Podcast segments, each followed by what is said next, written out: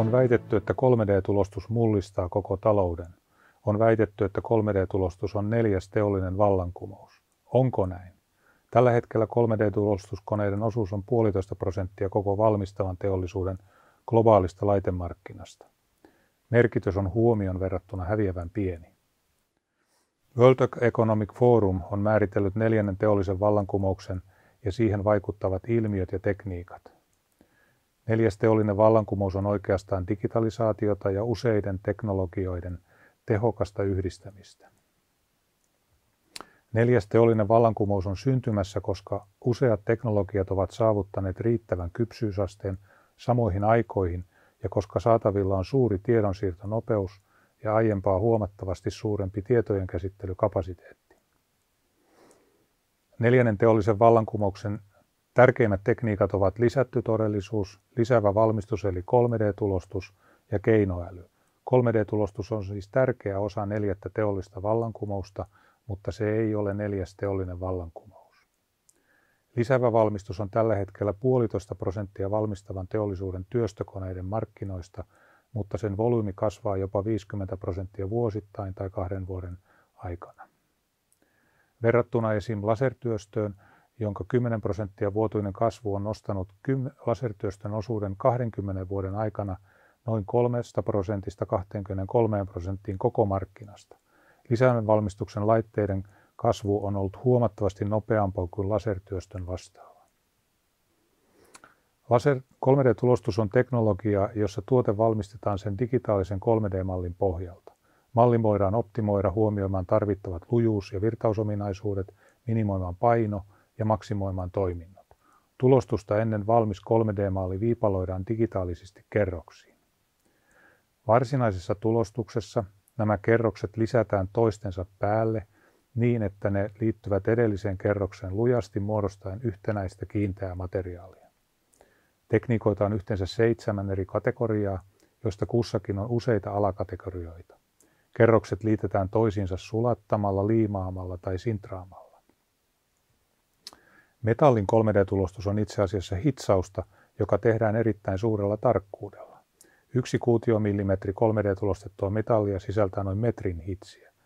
Tämä kerroksittainen valmistus mahdollistaa 3D-tulostuksen edut, kuten muodon vapauden. Lisävän valmistuksen edut ovat suunnittelun vapaus ja valmistustekniikka ei rajoita tuotteen muotoa kuten perinteisessä valmistuksessa. Kustannussäästöt. Useissa tapauksissa 3D-tulostuksella saavutetaan säästöjä valmistuskustannuksissa tai käyttökustannuksissa. Painonsäästö. Tyypillisesti 3D-tulostettu osa on 30-60 prosenttia kevyempi kuin perinteisesti valmistettu osa. Läpäisyajan lyheneminen, lisävä valmistus, lyhentää tuotannon läpäisyaikaa, kun sitä tarkastellaan kokonaisuutena suunnittelun valmistumisesta osan valmistumiseen. Käyttöpääomatarpeen väheneminen. Lisävällä valmistuksella voidaan alentaa sekä aihioiden, työkalujen että valmiiden osien varastoa ja korvata se osien digitaalisilla malleilla, joiden valmistettavuus on todennettu simuloinnin. Tällä hetkellä lisäävää valmistusta käytetään useilla eri teollisuuden aloilla. Suurimmat markkinaosuudet ovat autoteollisuus 16 prosenttia, kuluttajatuotteet ja elektroniikka 15 prosenttia, ilmailuteollisuus 15 prosenttia sekä hammaslääketiede ja lääketiede yhdessä 14 prosenttia. Näiden lisäksi merkittäviä alueita ovat tutkimus 12 prosenttia, energiateollisuus 12 prosenttia, arkkitehtuuri ja rakennusteollisuus 5 prosenttia sekä valtion sovellukset ja sotateollisuus 7 prosenttia. Muut sovellusalueet ovat vain 4 prosenttia. Käyttäjäkunta on hyvin laaja ja siten jakautunut, että se ei ole kovin herkkä suhdannevaihteluille. Esim. koronapandemian aikaan tulostaminen on yleistynyt selvästi erilaisten lääkinnällisten laitteiden pulaan paikkaamisessa. Lisävä valmistuksen ongelmat ovat tarkkuus. Tulosteet eivät sellaisenaan sovi koneenosiksi, vaan niille täytyy tehdä jälkikäsittely. Tämä käsittely on usein lämpökäsittely ja lähes aina koneistus. Vasta näillä toimenpiteillä tuotteista saadaan tarpeen mukaisia. Itse tulostusprosessi on hidas verrattuna tavanomaisiin valmistustekniikoihin. Vertailu on hyvin ongelmallista, sillä jos tuote yhdistää useita eri osia, on tulostus yleensä nopeampi.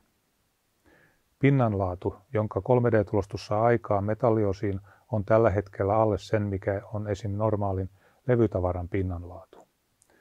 Tämä on ongelma, joka edellyttää jälkikäsittelyjä, eikä tämän ongelman poistuminen ole näköpiirissä. Suunnittelun rajoitteet, vaikka lisäävä valmistuksen muodonantokyky on huomattavasti parempi kuin perinteisillä menetelmillä, sen rajoitukset koetaan ongelmalliseksi. Eli ollaan pettyneitä, kun ei pystytäkään tekemään aivan mitä tahansa muotoja.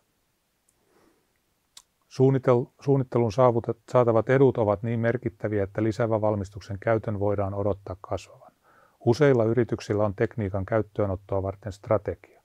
Esimerkiksi BMW kouluttaa kaikki tuotesuunnittelijansa hyödyntämään lisävä valmistuksen suunnitteluun tuomia mahdollisuuksia niin, että kun teknologia on kypsää sarjatuotantoon, sen edut saadaan täysimääräisenä käyttöön.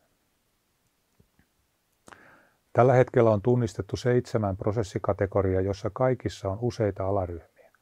Uusia prosesseja on tulossa käyttöön nopealla tahdilla. Kaikilla näillä teknologioilla on vahvuutensa ja kun otetaan huomioon teknologian nuoruus, on oletettavaa, että uusia teknologioita ja olemassa olevien evoluutioita ilmestyy markkinoille.